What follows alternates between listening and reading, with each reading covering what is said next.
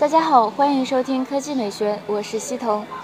专利这个鸿沟阻碍了不少国产手机厂商向欧美市场进军的决心，这的确让人十分无奈。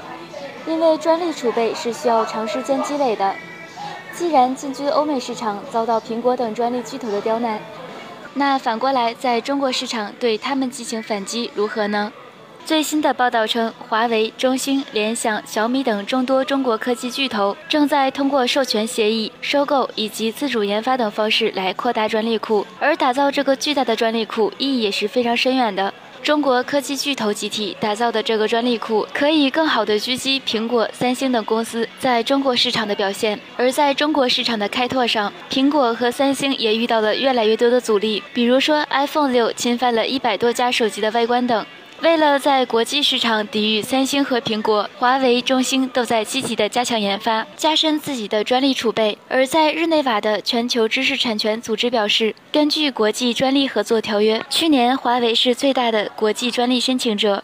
抛开华为、中兴这样的专利大户，小米也在积极的进行专利储备。之前花了很多钱购买英特尔和微软等相关专利，而联想也是如此。二零一四年以二十九点一亿美元的价格收购了摩托罗拉移动，也是奔着专利去的。华为希望通过加强研发支出来应对竞争对手。过去五年，华为的北京智能手机天线设计团队扩大了十倍，达到了约五十名工程师。其中一名员工表示，这一团队每年能申请四到五项新专利，而这也只是华为的多支手机天线设计团队之一。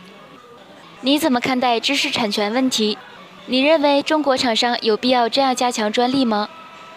第二条新闻来看，联想。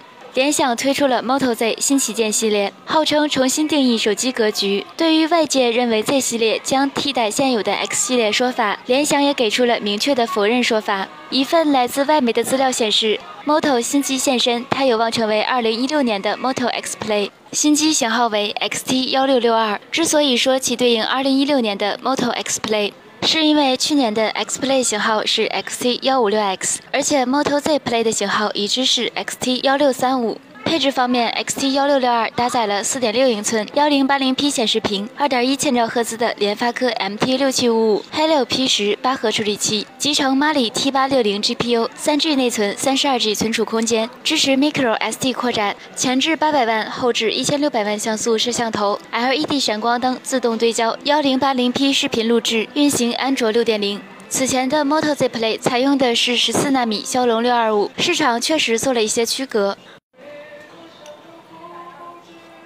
科技美学微信公众账号的新闻：华为新旗舰 P 十曝光，前置指纹识别。那你更喜欢前置指纹识别还是后置指纹呢？百分之五十七选择不用问前置，百分之二十三选择习惯了都一样，百分之十选择后置也挺好，百分之五选择没有密码最方便，百分之三选择喜欢密码虹膜等方式。横评论。那言厕纸，厕纸，厕纸，重要的话说三遍。大法才是真爱，告诉我你的选项是几个意思？正是因为大法是真爱，所以才不给你选择的权利。反正我喜欢。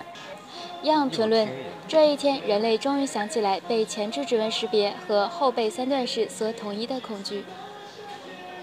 Without word 评论：什么叫后置也挺好？赤裸裸的歧视。其实不在评论。其实大屏幕手机指纹识别放后面好一点，小的就放在前面。落风之秋评论：你们这些前置指纹识别的，小心苹果告你们侵犯设计专利。谁叫深圳有个小厂捅了马蜂窝呢？